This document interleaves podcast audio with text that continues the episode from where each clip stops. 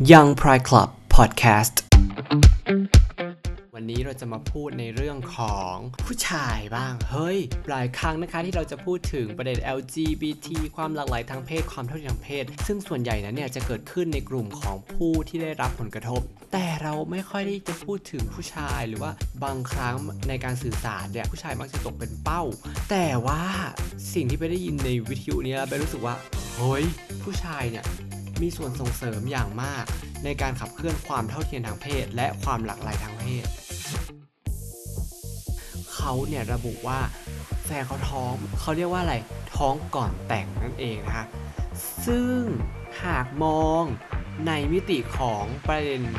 เอเชียก็ได้ หรือว่าประเทศไทยเนี่ยการท้องก่อนแต่งค่อนข้างเป็นประเด็นที่แบบว่า รับไม่ค่อยได้ใช่ไหมในสังคมเอเชียเราว่าทำไมมันผิดขนบธรรมเนียม เป็นชาย ความเป็นพ่อ ความเป็นแฟน อะไรก็ได้เนี่ยมันกำลังถูกต่อรอง มันกำลังถูก challenge จากเรื่องเพศที่อยู่ในทุกอิริยาบถของทุกวัน แต่ทำไมเราเลือกที่จะไม่พูดถึงปัดตกโต๊ะ ซุกใต้พรม จึงกลายมาเป็นพอดแคสต์ที่จะทำให้เราได้พลิกพรมค้นหาคำตอบว่าเรื่องเพศที่เรารู้ มันเป็นเรื่องจริงหรือมั่ว ชัวร์หรือไม่กับเบสชิสนุพงศ์นิธิวนา และนี่คือยัง Pride Club Podcast อัลละค่ะกลับมาแล้วค่ะวันนี้เราจะมาพูดในเรื่องของผู้ชายบ้าง เฮ้ย หลายครั้งนะคะที่เราจะพูดถึงประเด็น LGBT ความหลากหลายทางเพศความเท่าเทียมทางเพศ เราจะเจาะไปที่ตัวประเด็นของปัญหาหรือว่าการส่งเสริม ซึ่งส่วนใหญ่นั้นเนี่ยจะเกิดขึ้นในกลุ่มของผู้ที่ได้รับผลกระทบ หรือว่าผู้ที่มีส่วนเกี่ยวข้องนะคะ นั่นก็คือผู้หญิงบ้าง LGBT บ้าง กระเทยเกย์ทอมดี้บ้างนะ แต่เราไม่ค่อยได้จะพูดถึงผู้ชายหรือว่าบางครั้งในการสื่อสารเนี่ยผู้ชายมักจะตกเป็นเป้า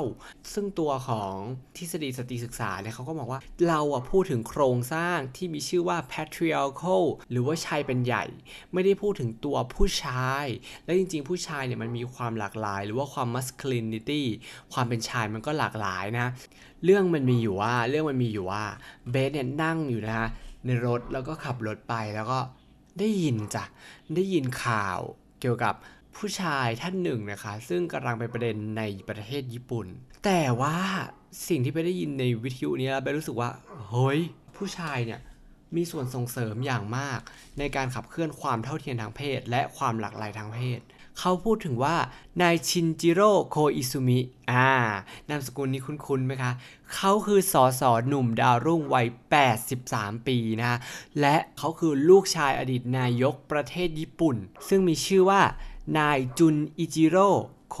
อิซุมิต้องขออภัยนะคะ ถ้าอ่านชื่อผิดนะ ซึ่งล่าสุดนะฮะนายชินโซอาเบะนายกรัฐมนตรีญี่ปุ่น เสนอนายชินจิโร่โคอิซุมิ ผู้ลูกเนี่ยนะคะ เป็นรัฐมนตรีว่าการกระทรวงสิ่งแวดล้อม มากกว่านั้นนะคะขนลุกเลย การสำรวจความคิดเห็นจากหนังสือพิมพ์โตเกียวเมื่อเดือนพฤษภาคมนะคะปีนี้นะได้สำรวจมาว่านายกรัฐมนตรีในสมัยต่อไปเนี่ยจะเป็นใคร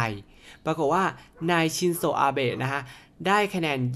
20.1 นะ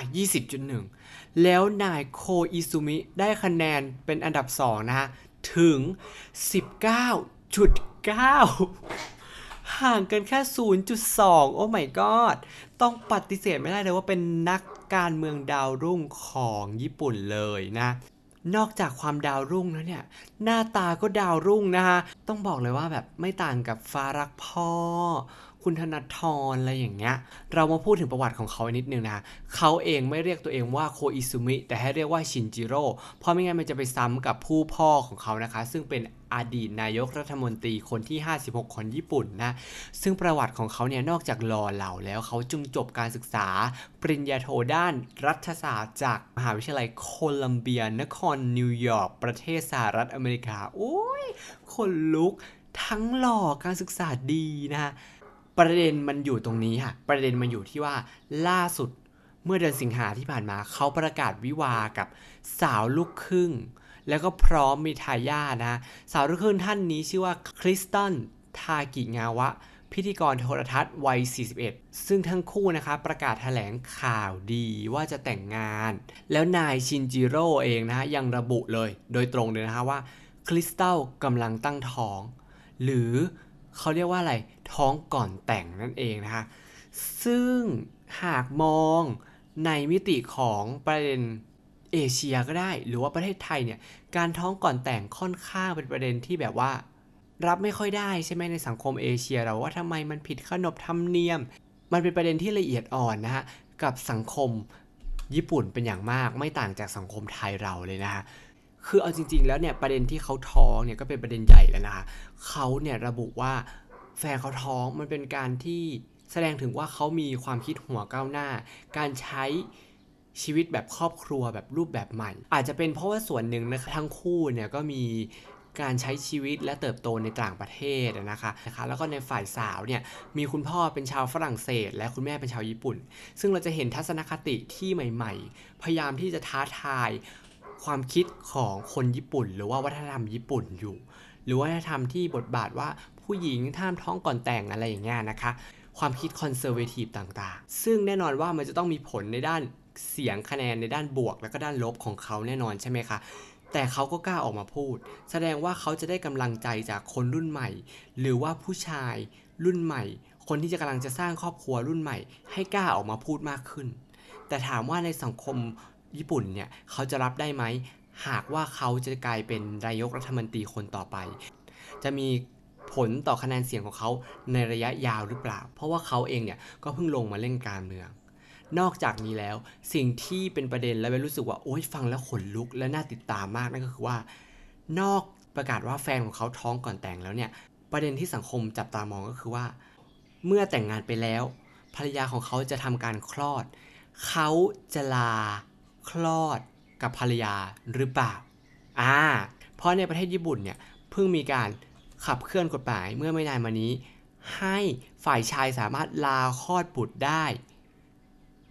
นะคะ แต่ในสังคมญี่ปุ่นอย่างที่เราทราบกันมาดีเนี่ยเป็นสังคมที่ค่อนข้างคอนเซอร์เวทีฟอย่างที่เราอ่านข่าวนะไปลองไปค้นข่าวดู ข่าวเมื่อ 2013 นี่เอง ยังมีนักการเมืองญี่ปุ่นนะฮะบอกให้ผู้หญิงอยู่บ้านเลี้ยงลูก บทบาทผู้หญิงเนี่ย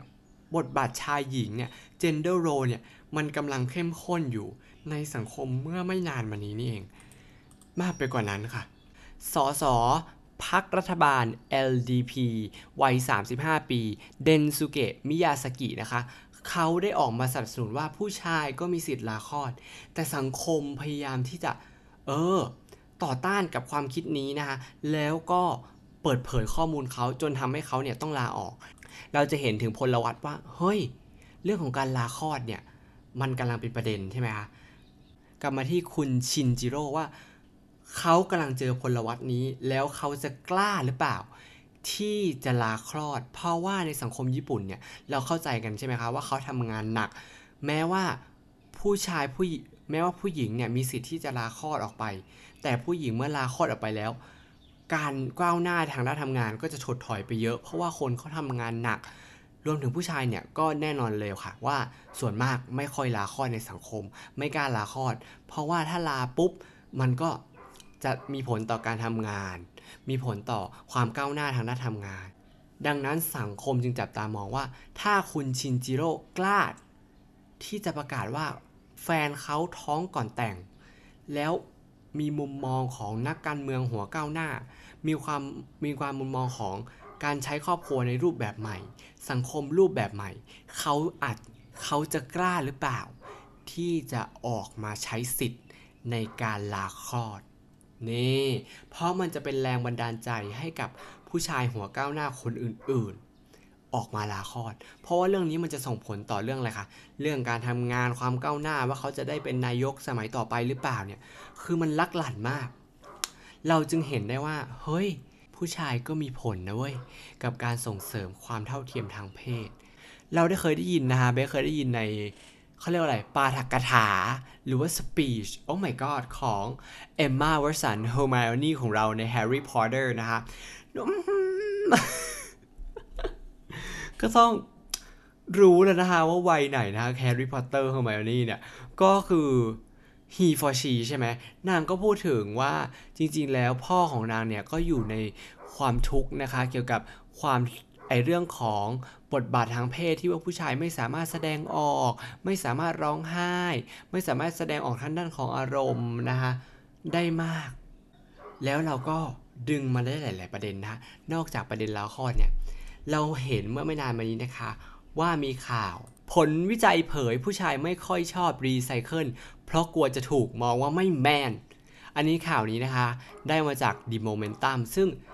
เอาจริงๆแล้วเนี่ยประโคมข่าวในหลาย ๆสำนักเหมือนกันนะคะแล้วผู้ชายไทยก็ออกมานะความคิดเห็นของผู้ชายนะก็ออกมาว่าเฮ้ยไม่จริงอย่างนั้นอย่างนี้ มันทำให้สังคมมองว่าเฮ้ยการรีไซเคิลไม่เป็นเกย์นะ การรีไซเคิลน่ะไม่ดูเป็นเกย์มากไปกว่านั้น ยังมีข่าวที่ออกมาว่า ผู้ชายเนี่ยถูกบูลลี่ ว่าเดทกับสาวข้ามเพศนะคะจึงถึงขั้นฆ่าตัวตาย นี่ก็เป็นอีกส่วนหนึ่งที่ความเป็นชายที่พยายามจะต้อง ต่อรองกับสังคมในความเป็นชายด้วยกันเนี่ยสุดท้ายล่าสุดข่าวนี้เบสชอบมากนั่นก็คือ คุณพ่อ 2019 ยืดอกโพสต์เลยด้วยความภูมิใจว่าใช่ครับลูกผมเป็นตุ๊ด นั่นก็คือมีข่าวว่าลูกของเขาเนี่ยมีพฤติกรรมนะฮะที่ออกสาวมีความเฟมินีนแล้ว คนหลายคนก็แบบมาพยายามถามว่าทำไมลูกถึงออกสาวต่างนั้นอย่างนี้ แต่คุณพ่อยืดอกเลย เป็นคุณพ่อไม่กี่คนด้วยซ้ำนะ เป็นคุณพ่อแรก ๆ เลยที่ออกมาว่า ใช่ครับ ลูกผมเป็นตุ๊ด เออ มันก็ถือว่าเป็นประเด็นว่า ความเป็นชาย ความเป็นพ่อ ความเป็นแฟน อะไรก็ได้เนี่ย มันกำลังถูกต่อรอง มันกำลังถูกชาเลนจ์และสิ่งเหล่านี้เนี่ยจะนำไปสู่ ความกล้าให้ผู้ชายคนอื่น ๆ เป็นพื้นที่ให้ผู้ชายคนอื่น กล้าออกมาสนับสนุน ความเท่าเทียมทางเพศ กล้าออกมาพูดถึงความเท่าเทียมทางเพศในประเด็นเหล่านี้ เออ ซึ่งเบสอยากจะพูดถึงนะฮะเล็กน้อยว่าในโลกของ LGBT เนี่ย มันมีคำว่า LGBT ally เออ LGBT ally นั่นก็คือว่าพันธมิตร alliance ก็คือพันธมิตรก็คือ ผู้ที่สนับสนุนสิทธิความหลากหลายทางเพศ จริง ๆ แล้วเราไม่จำเป็นต้องเป็นไม่จำเป็นต้องเป็น จริง ๆ แล้วเราไม่จำเป็นจะต้องเป็น LGBT แต่เราก็สนับสนุนความหลากหลายทางเพศได้ การกล้าออกมาพูดเนี่ยเออ มันก็เป็นสิ่งที่ประทับใจนะคะ ดังนั้นเราก็อยากจะฝากกันไว้ว่า ประเด็นไม่ว่าจะเป็นผู้หญิง ประเด็นไม่ว่าจะเป็นประเด็น LGBT ความหลากหลายทางเพศ ความเท่าเทียมทางเพศเนี่ย เราทุกคนมีส่วน เอาละค่ะ วันนี้ต้องลาไปก่อนแล้ว สวัสดีค่ะ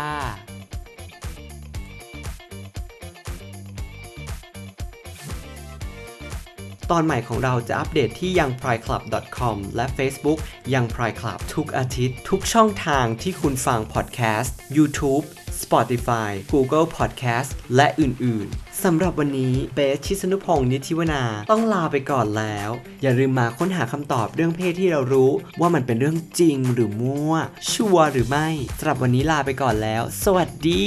ค่ะ